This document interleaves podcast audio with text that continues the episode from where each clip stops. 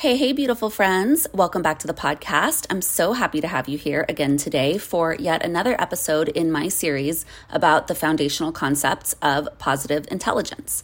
So, if this is one of your first episodes joining me, welcome. I am grateful that you're here. I love this community so much, and I'm so happy to have you be a part of it.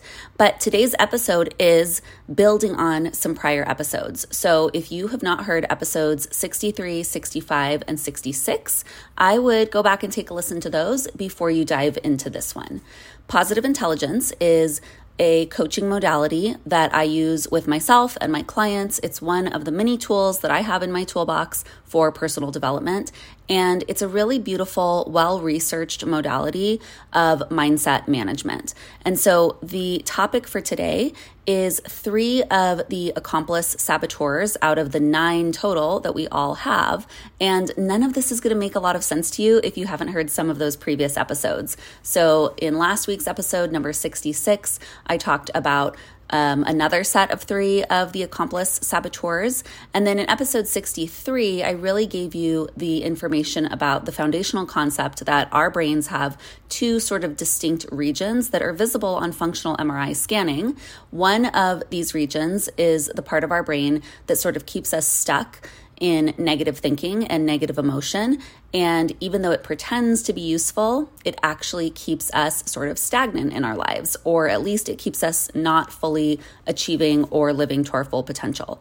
And then the other part of our brain is the sage part of our brain that operates with our greatest good at heart and is the part of our brain that when we are tapped into it, creates this limitless possibility for happiness, contentment, accomplishment, connection, empathy, creativity, and all of those other amazing things. So please go back and check out those previous episodes if you haven't heard them already, because today I'm going to dive right in to my description of three more of the nine saboteur thinking patterns of our brains.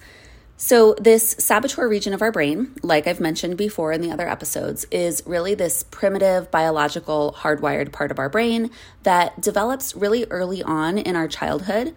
And the patterns that it has are in some ways innate to us and just sort of a product of like who we are and our unique personalities. But these patterns are also fostered by things that happen early on in our lives. And these patterns, it should be noted, are also representative of some of our greatest gifts. So, when I'm talking about these saboteurs, they all do have a really positive side of what we are really excellent at and skills that really serve us in our lives when they come from a sage twist. But in the shadow of the saboteur, these thinking patterns actually are usually detrimental to our overall well being.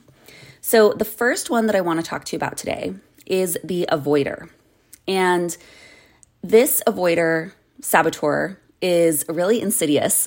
I see a lot of people that maybe don't necessarily have a very high avoider saboteur overall when they take the quiz from the Positive Intelligence website, where you do basically an assessment of your top saboteurs.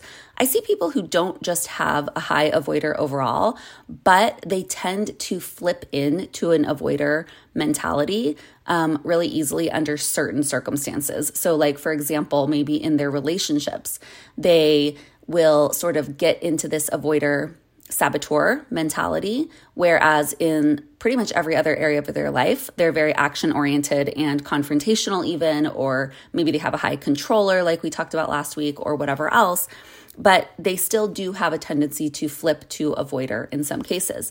And that's actually an important point because, you know, we all have all nine of these saboteurs in varying combinations. And even though when you take the assessment, you'll find out that you probably have um, a top three that are the most predominant we all do have all of them and they can come out and be expressed in different areas of our lives. So even if you operate with sort of three main saboteur thinking patterns in most of your life, and therefore also have the three gifts that those saboteurs can bring you on the flip side, you might find that in one particular area of your life or in one specific relationship that you really tend to um, tap into the thinking patterns of a different type of saboteur so it's just really interesting to be aware of and that's why it's important to have sort of a little fundamental understanding of all nine accomplice saboteurs because it's not just your top three that are operating for you. It's all of them at different times and in different situations. So, this avoider saboteur is the one that really has you focus only on what's positive and pleasant and avoids having you think about the difficult, difficult or unpleasant parts of life. This is like the rose colored glasses saboteur, but like in a negative way, where they sort of just have their blinders on to anything that feels a little bit sticky or uncomfortable. And they want to focus only on the positive in an extreme way. This saboteur is the one that has you wanting to avoid conflict and maybe say yes to things that you don't actually want.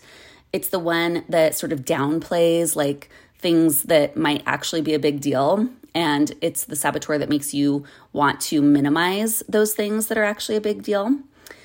This avoider saboteur can create passive aggressive behavior because it sort of is repressing its unhappiness with the reality of life and it's trying to only look on the bright side. But then all of that darkness that's really under there and the things that it's upset about kind of come to the surface in the form of passive aggression.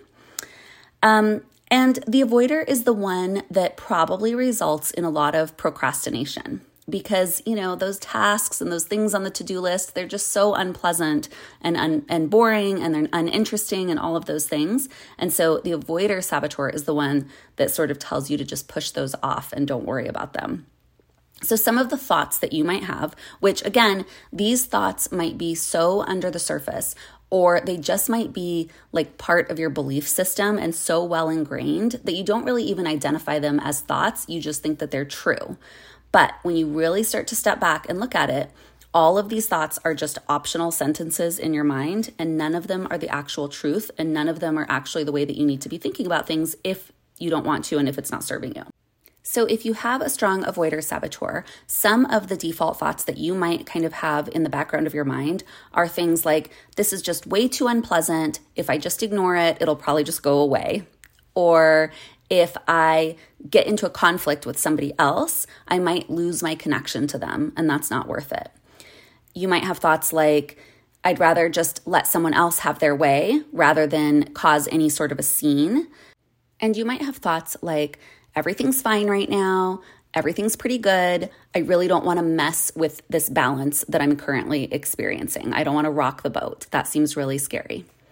And so, some of the feelings that might come up from these avoider based thoughts are anxiety. That's a big one because there is this underlying knowledge that like something's wrong, something needs to be addressed, some task needs to be done, but the avoider has you putting it off or not facing it. So there's like this bubbling anxiety under the surface that you aren't fully addressing when your avoider is really strong.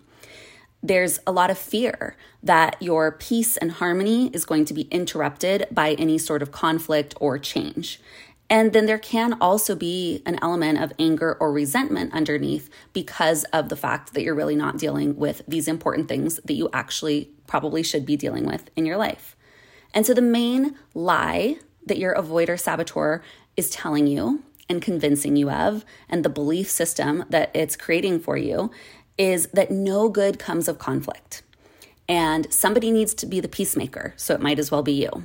And those sound so pretty, right? But when you have this belief system that no good ever comes out of conflict, that really keeps you in a place where you stay stuck and you sort of start to acquiesce to what other people want or you just try to go with the flow but it's at the detriment of what you actually desire. You're basically giving up what you want in order to just maintain harmony, and that doesn't really drive you forward. It actually is a great setup for a lot of resentment. And so, with this avoider saboteur, when you find yourself sort of denying that, you know, conflicts and negative things exist, you don't get to actually work on them you don't get to actually find the gift in them or create an opportunity out of them. For example, if you have a strong avoider overall, or if you have an avoider that comes out in your relationships and you want to like put your earmuffs on and be like, la la la, like there's no conflict here, everything's fine, because you're so terrified to rock the boat with your partner, you really miss out on the opportunity to have some amount of conflict or tension and therefore conversation and growth with your partner. You deny yourself the ability to voice your concerns, understand your partner's side, reach some sort of mutual understandings, and really evolve together as a couple. The avoider can also really, for that reason, keep your relationships superficial because you're not willing to go into the parts that are difficult in order to go to a deeper level. And then other people can sort of feel these saboteur aspects that we have oftentimes. And people might not fully feel trust in you if you have a high avoider saboteur because they're not really sure when you are just like sugarcoating and avoiding something or when you're actually truly fine with what's going on. So, as with all of our saboteurs, what do we do? We want to give them some kind of personification, characteristics, the way they look, the energy that they have. We might want to give them a name. We really want to get this crystal clear image of this avoider saboteur in our mind so that when these thoughts start coming in, that like nothing good comes out of conflict and being the peacemaker is really the most important thing here you can start to sort of separate yourself from those thoughts and realize, like, oh, hey, yep, that's my avoider coming in to this situation. And I don't necessarily have to listen to her or him, and I don't have to believe those thoughts. You can give yourself some space to consider whether maybe getting into a little bit of a discussion is a productive thing or voicing your voicing your concern is what you want to do or, you know, that siren call of like, go lie on the couch and avoid doing your to do list that you actually really want to get done. You can recognize, hey, that's my avoider just like tempting me to go hang out and avoid doing these difficult things that are on my list of tasks when actually my long term well being requires that I do these tasks and I actually want to do them. And my sage knows that they are in my best interest. And so I don't actually have to listen to those thoughts that are just being offered by my avoider, telling me that I can just put them off. Okay, the next accomplice saboteur that I want to talk about is the hyper vigilant. So, hyper vigilant is exactly what it sounds like.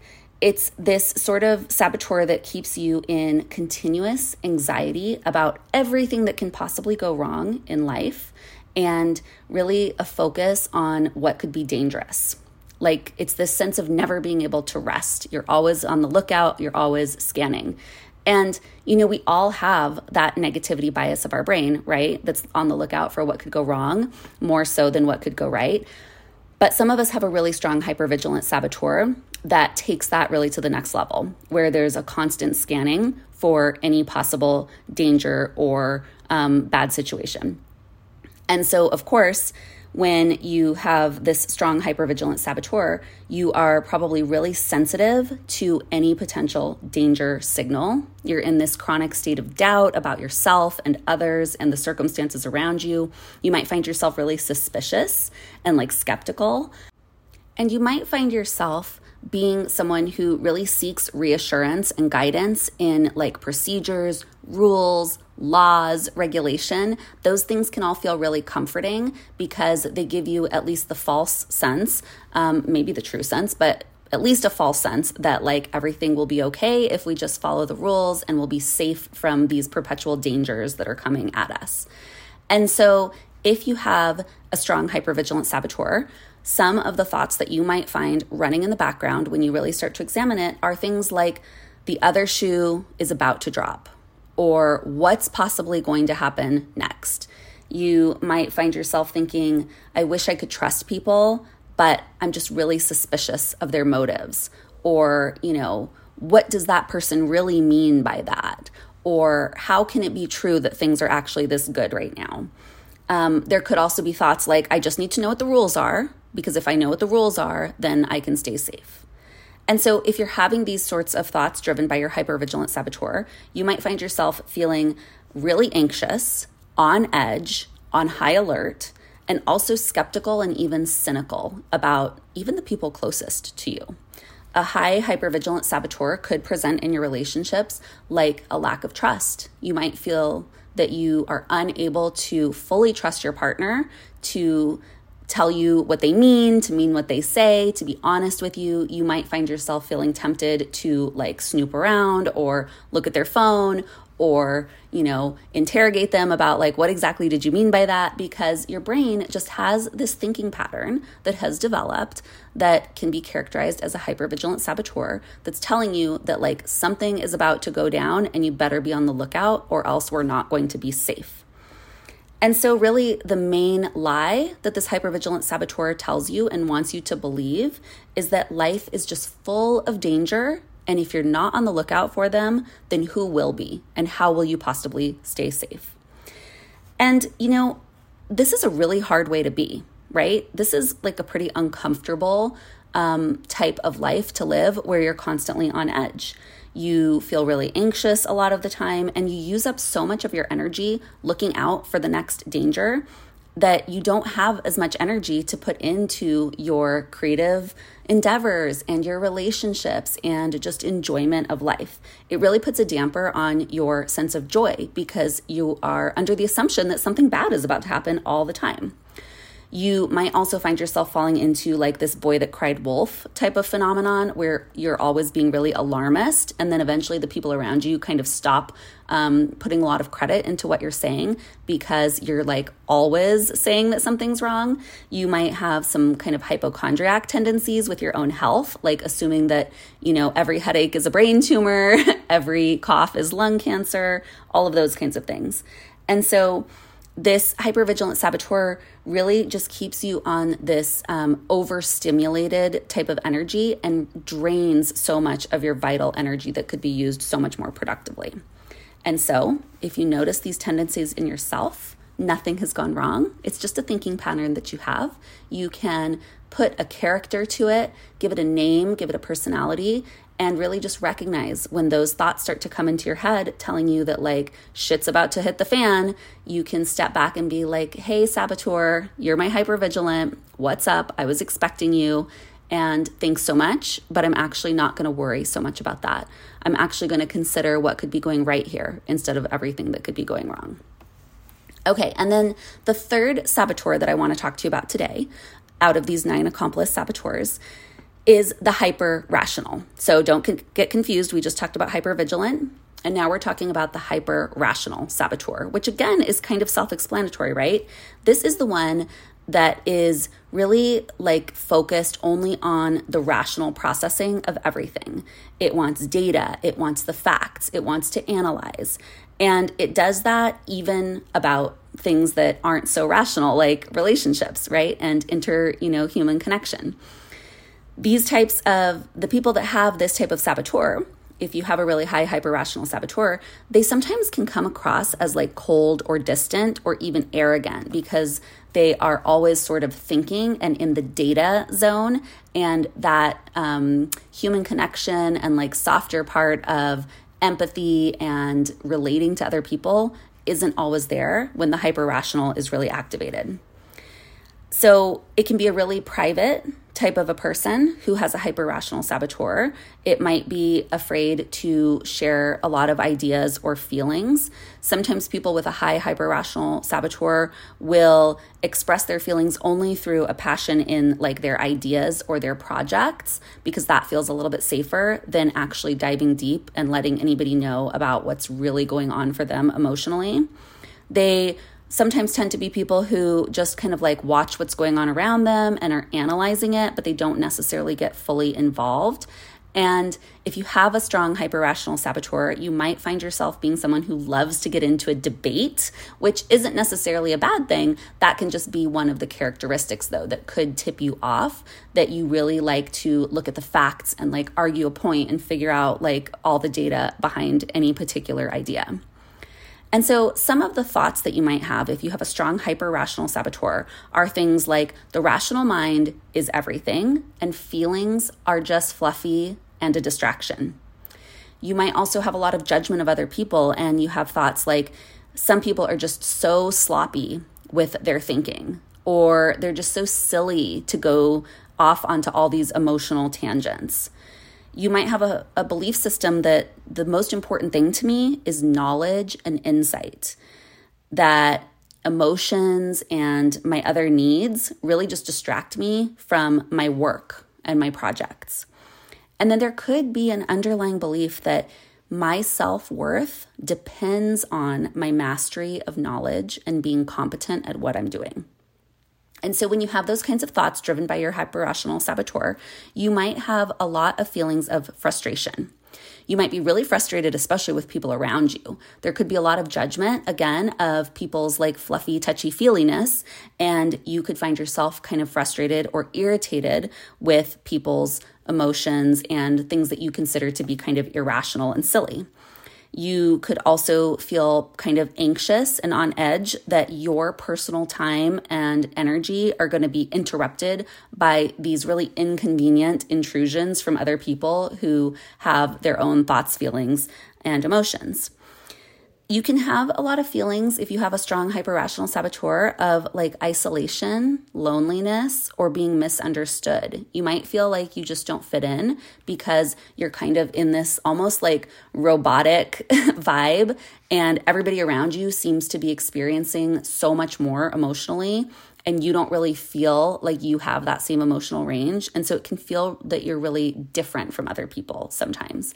And then, of course, you might have a lot of feelings of skepticism or cynicism because of the thoughts that your hyperrational saboteur offers you. And so, the main lie that your hyperrational saboteur offers to try to keep you safe, yet in a misguided way, is that the rational mind is where it's at. We have to protect the rational mind from all of the intrusions of messy emotions and all of that other silliness so that we can just get our stuff done. And when you have this strong hyperrational saboteur, it can really limit the depth of the relationships that you can have. And it can even hinder you in things that are more analytical because you're so like laser focused on data that you become inflexible. So even though you have the gift of being able to really hold a lot of information and look at the facts, sometimes you might take a really rigid viewpoint because of that. And so even in your work, you can become inflexible or miss the other possibilities or limit your creativity. And then definitely in your relationships with everybody that you interact with, there can be sort of this aloofness or this intimidation factor that you bring to the table, and definitely a lack of depth and connection. So, if you feel like you have a strong hyperrational, give it a name, give it a personality, recognize the thoughts when they come into your head, name them as being your hyperrational saboteur, call them out. And in doing just that, you start to create that distance between these thoughts in your head and who you really are.